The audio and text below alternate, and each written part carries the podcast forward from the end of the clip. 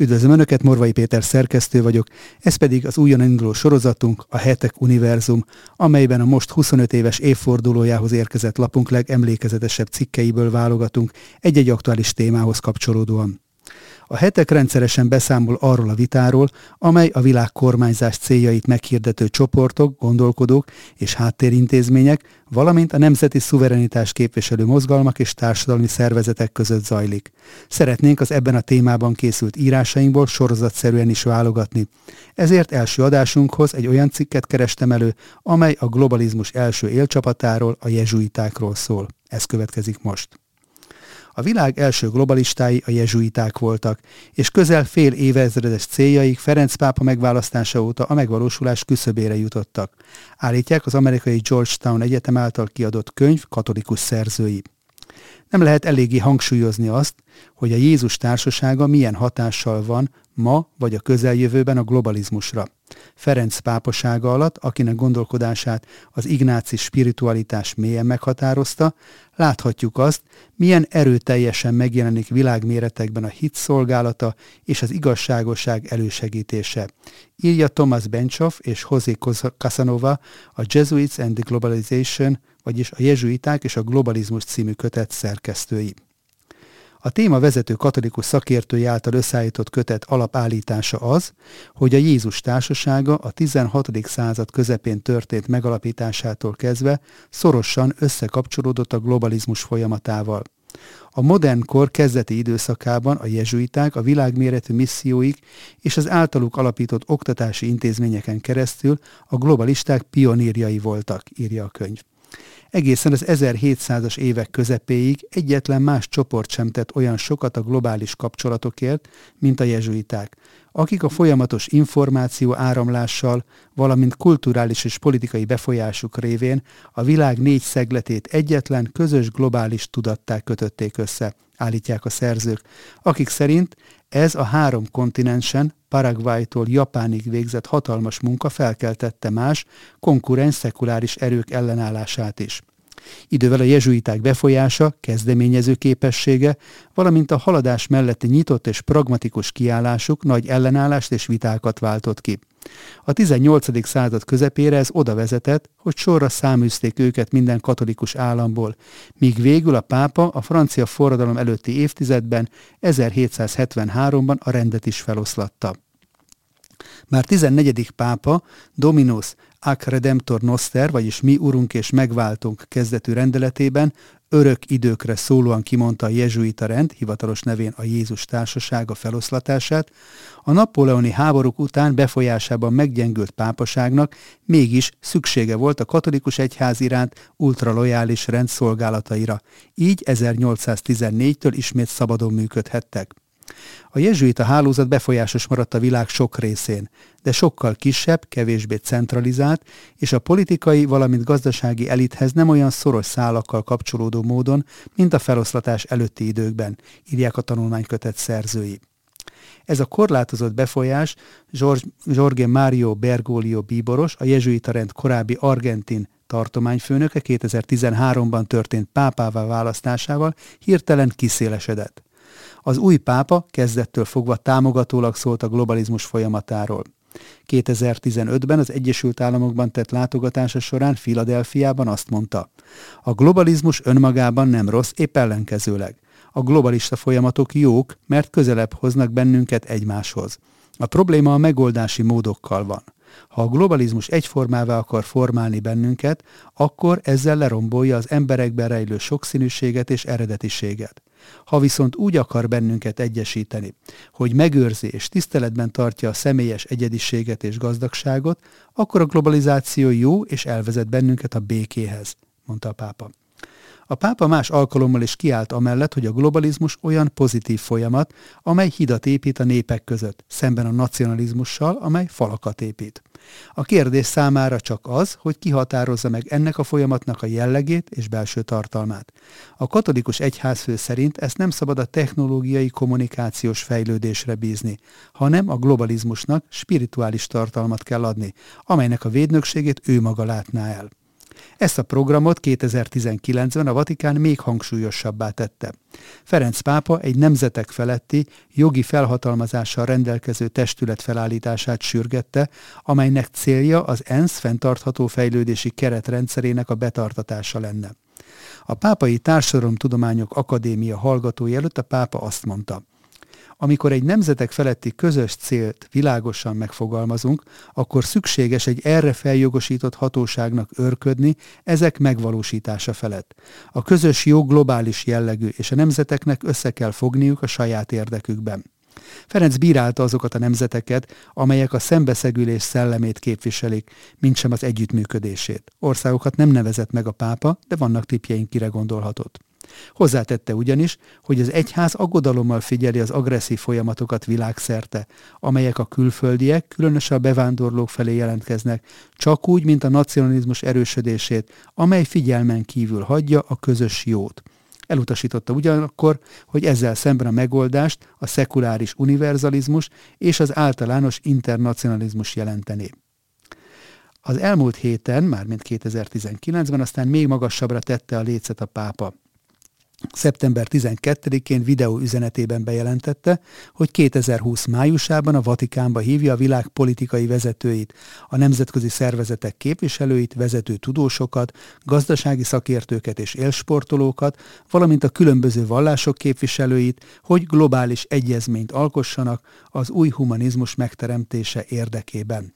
Megjegyzem, 2020 májusában ez a eh, megter- meg szervezni szándékozott csúcs találkozó a Covid járvány miatt elmaradt.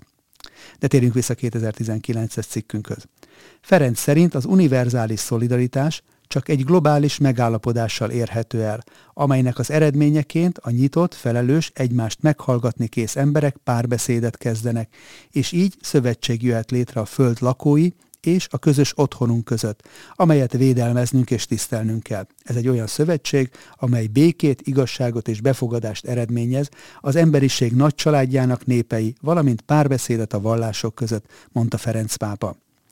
A LifeSite News konzervatív katolikus hírügynökség megjegyezte, hogy a nyilatkozat témáját és nyelvezetét tekintve meglepően szekuláris volt, és az egyházfő mindössze egyszer hivatkozott benne Istenre. Az időzítés épp az ENSZ New Yorki klímacsúcsot megelőző hetére esett. Így a Vatikán azt is jelezte, hogy szívesen vállalja a világszervezet programja feletti spirituális védnökséget. A pápának az új globális egyezmény meghirdetéséhez volt honnan merítenie. 2019. júniusában fogadta el ugyanis a jezsuita rend a 2019 és 2029 közötti időszakra érvényes általános apostoli célkitűzéseit, amely szinte ugyanezeket a célokat tartalmazza. A közös úthonunk iránti gondviselésről például a jezsuita dokumentum azt írja, idézem, együtt kell működnünk másokkal olyan új alternatív életmodellek megteremtésében, amelynek a teremtés iránti tiszteleten és a fenntartható fejlődésen alapulnak. Ezáltal a megtermelt javak igazságosan szétoszva bolygónkon minden ember számára méltó életet tudnak biztosítani, írja jezsuita program. A dokumentum támogatja a migránsokkal kapcsolatos hivatalos vatikáni politikát is.